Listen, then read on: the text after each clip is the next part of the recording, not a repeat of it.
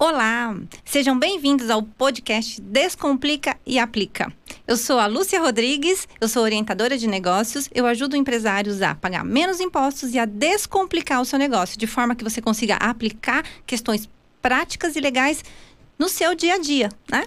Então, se você tem dificuldade e acha que tudo que é relacionado a imposto, a negócio é um bicho de sete cabeças, você está no podcast certo.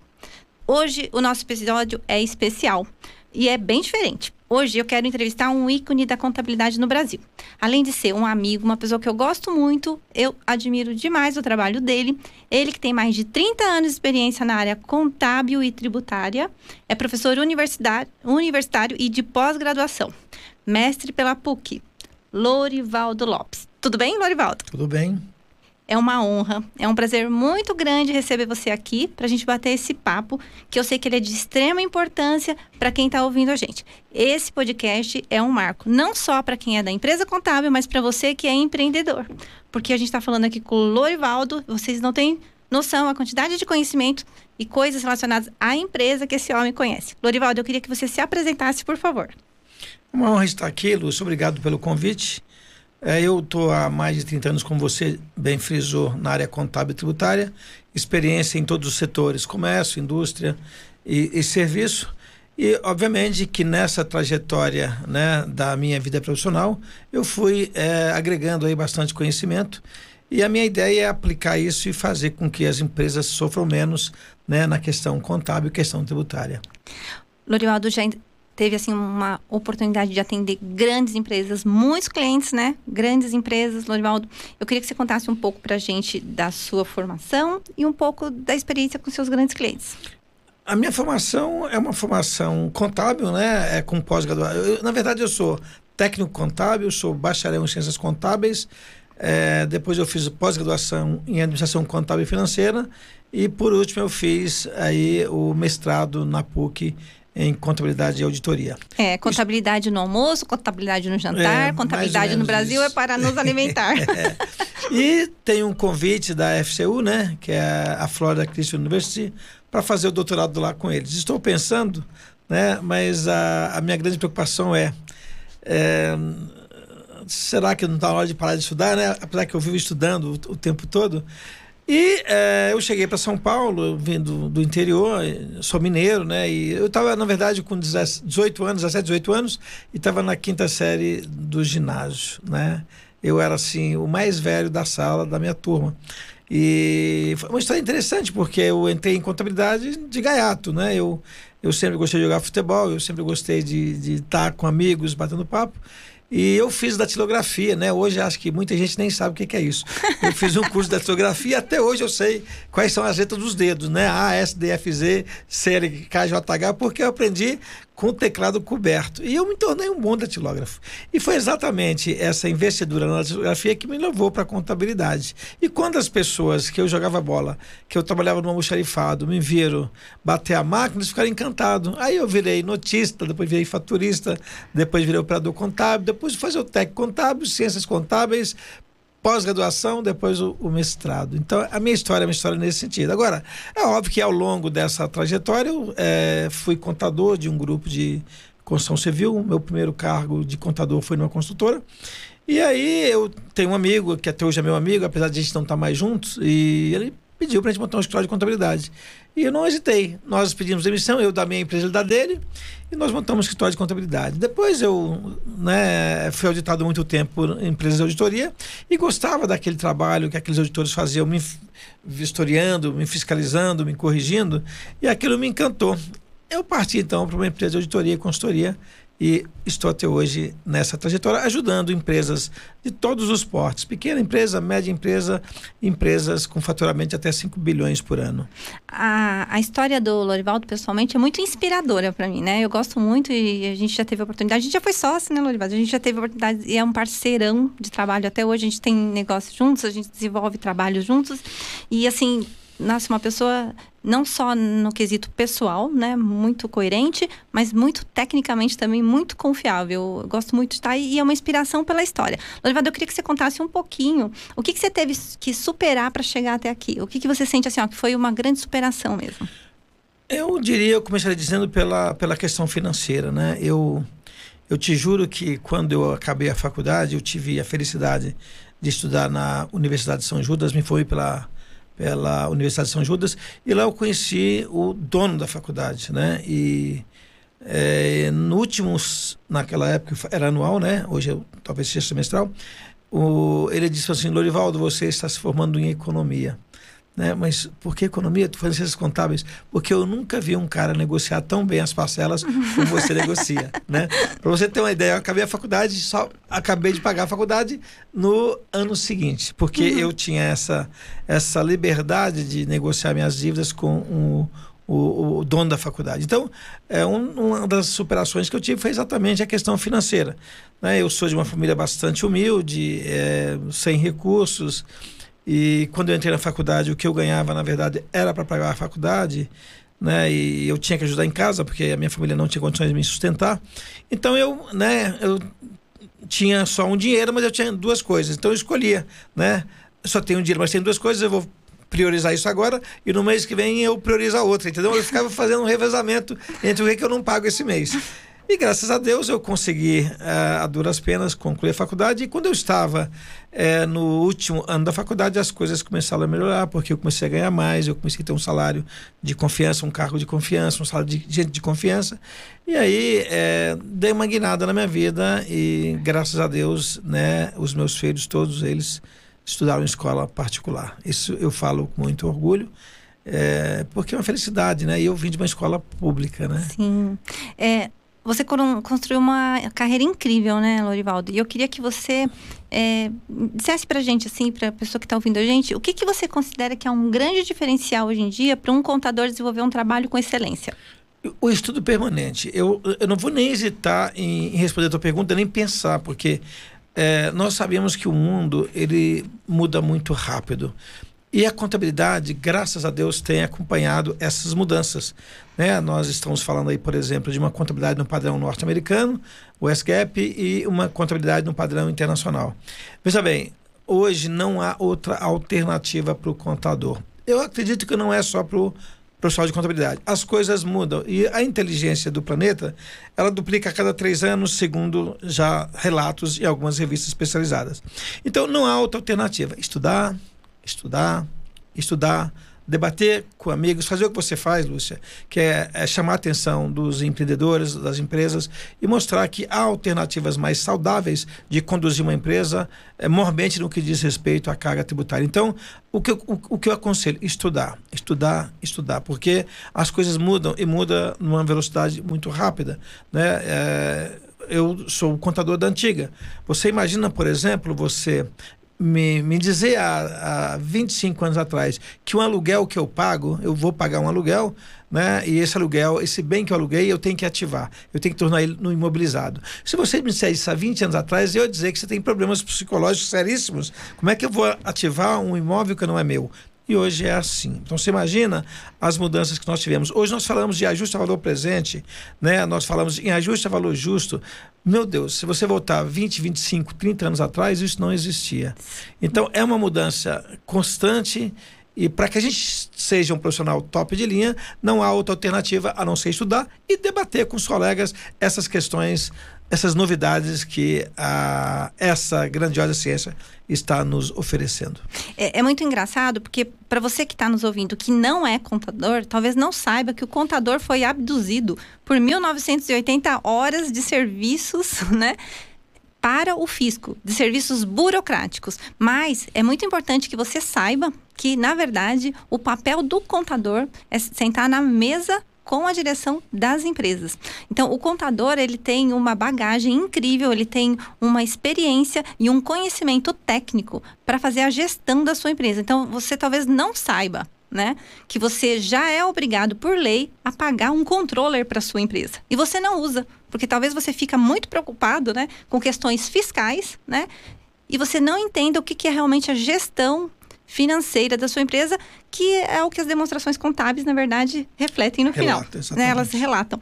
Né? E assim, já aproveitando o gancho que a gente entrou na parte técnica, Lorivaldo, eu queria que você falasse para se tem alguma atualização que surgiu nesse ano, já alguma coisa no CPC, alguma coisa dentro da IFRS que a gente possa falar que está aplicável a partir de 2021. Sim, uh, tem sim, Lúcia. Tem, e, e a pandemia é, corroborou com isso. Para você ter uma ideia, nós falamos que quando você hoje é, vai alugar um bem, quer seja um bem imóvel, quer seja um bem móvel, é, se você tiver o controle desse bem e fizer uso constante dele, é, esse bem não pode ser mais taxado como despesa com aluguel, e sim como que como um ativo imobilizado. Então você vai ter que ativar esse bem com que valor? Você estima o prazo de, de, de, vida desse bem que você vai fazer uso, multiplica pelo valor da parcela e ativa isso trazendo valor presente. Veja bem, com a pandemia, o que aconteceu? Muitas empresas que são locadoras e locatárias vão entrar num acordo, porque, puxa vida, a, a produção caiu, caiu também a minha venda, eu não vou poder te pagar o quê? Te pagar esse valor de aluguel é, que está pactuado em contrato porque eu não tenho condição. Então, tanto locador como locatário estão sentando e negociando isso.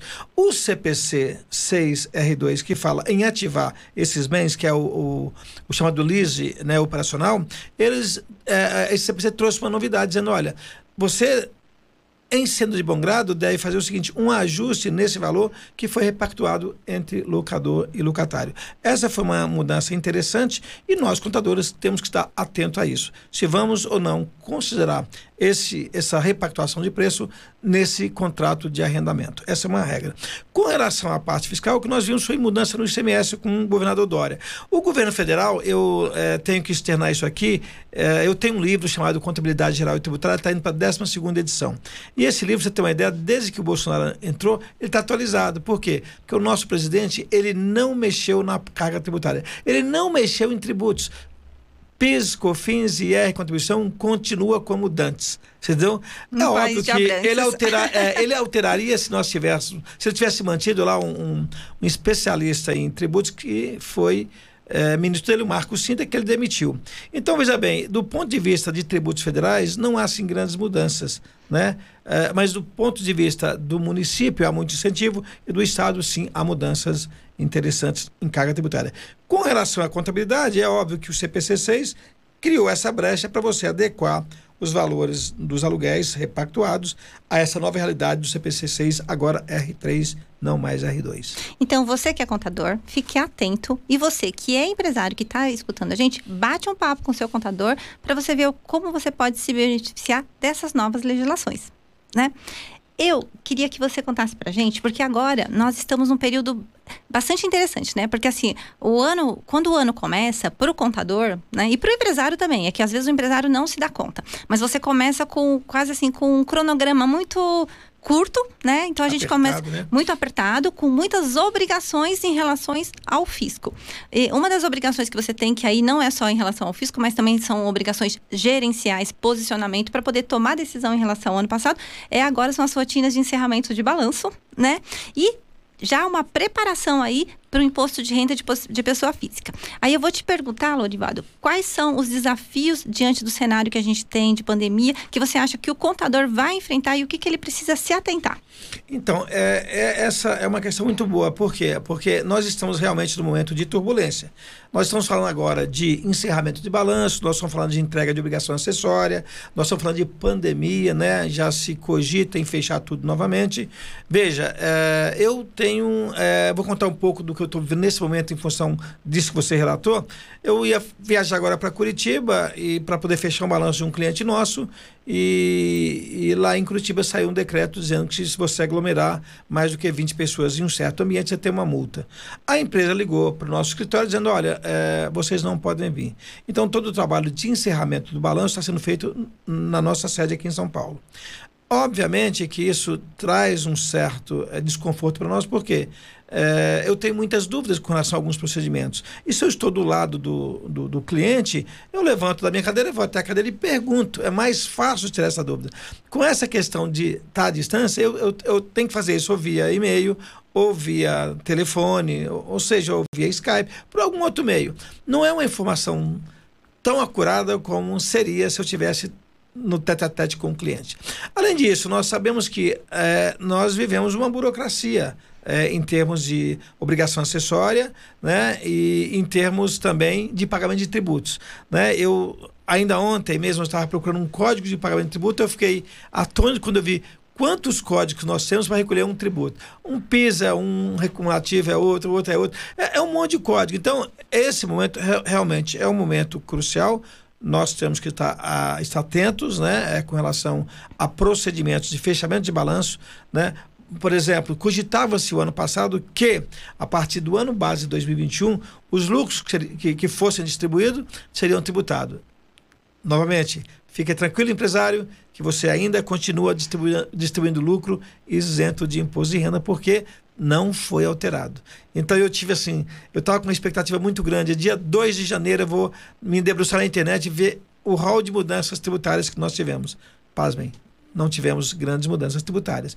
Mas com relação às rotinas de encerramento de balanço, eu acho que você não deve fechar o balanço lá no mês de março, abril, que é quando nós entregamos aí para fins de publicação, etc. Fecha o balanço imediatamente, porque senão, você imagina você pegar um balanço de 2020 e fechar ele em, 2000, em junho de 2021. Não é análise, necrópsia, é isso daí, entendeu?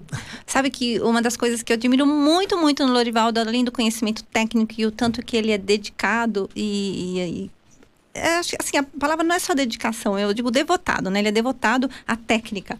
Né, a fazer uma coisa com primor.